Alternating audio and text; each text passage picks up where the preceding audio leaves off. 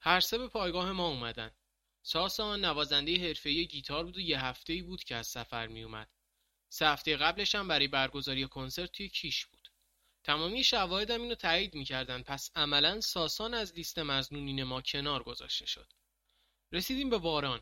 یه دختر ساده که معلوم بود برای اولین بار بود به این جوجه ها می اومد. پس دست و پاشو گم کرده بود. باران هم همیشه تو خونه یا دانشگاه بود و بعید بود بتونه فائزه رو به قصر رسونده باشه. چون شبیه هم که قد صورت گرفته بود تو خونه بود پس اون هم از لیست مسئولین ما کنار گذاشته شد. امیر یه پسر 23 ساله که شغل آزاد داشت و تو خونه توی پایین شهر با مادر پیرش زندگی می‌کرد. درسش رو نتونسته بود کامل بخونه و مجبور شده بود بعد مرگ پدرش تو نجاری یکی از اموهاش مشغول به کار بشه. امیر می‌گفت با فائزه وقتی اون به نجاری اومده بود تا یه میز برای خودش سفارش بده آشنا شده بوده. حدود دو هفته بوده که با هم آشنا بودن اما طبق گفته امیر هنوز خبری از عشق و عاشقی و اینا نبود. تمام سوالات ما رو با خونسردی تمام جواب می‌داد و به نظرم می‌رسید داره راستش رو میگه. در جواب سوال شب شیشه بهمن کجا بودی امیر خیلی خونسرد گفت بعد از اینکه از پیش بچه ها رفته هم قرار بود شب تو یکی از کافه های وسط شهر واسه تولد یکی از دوستام جمع شیم. سوال بعدی رو پرسیدم.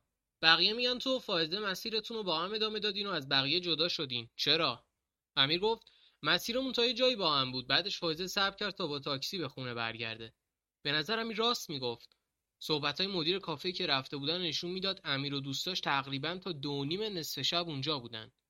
و طبق تماسهایی که فائزه با خونوادش داشت ارتباط فائزه با خونوادش حدوداً از ساعت نه شب قطع شده بود. پس طبق ساعت امیر نمی‌تونست قاتل باشه. اما آخه مزنون دیگه ای نبود. پس چی به سر فائزه میومد؟ امیر آخر صحبتش هم گفت راستی بعد از اینکه حوالی دو نیم از کافه در اومدیم تا حدود سه با دوستان بودیم و اونا من رو به خونه رسوندن.